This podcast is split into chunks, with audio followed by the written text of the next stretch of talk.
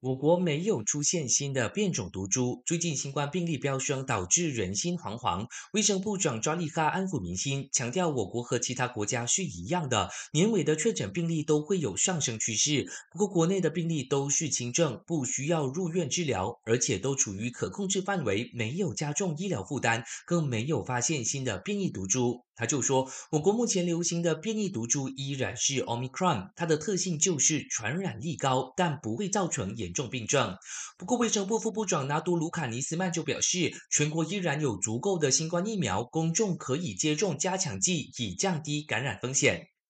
自闭症6岁男童河边溺死案峰回路转，雪州总警长拿督胡生证实，经过法医剖验，发现小死者是被勒死的，因为他颈部有勒痕，身体多处也有伤口，怀疑死前曾挣扎，被杀死后才被丢失在河流边，造成溺死假象。警方将从谋杀角度调查案件，并已经传召小死者的父母问话。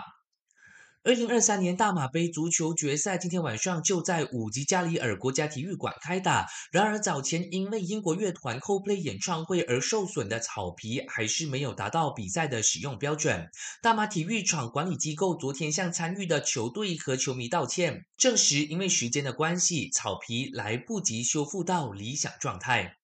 感谢收听，我是嘉俊。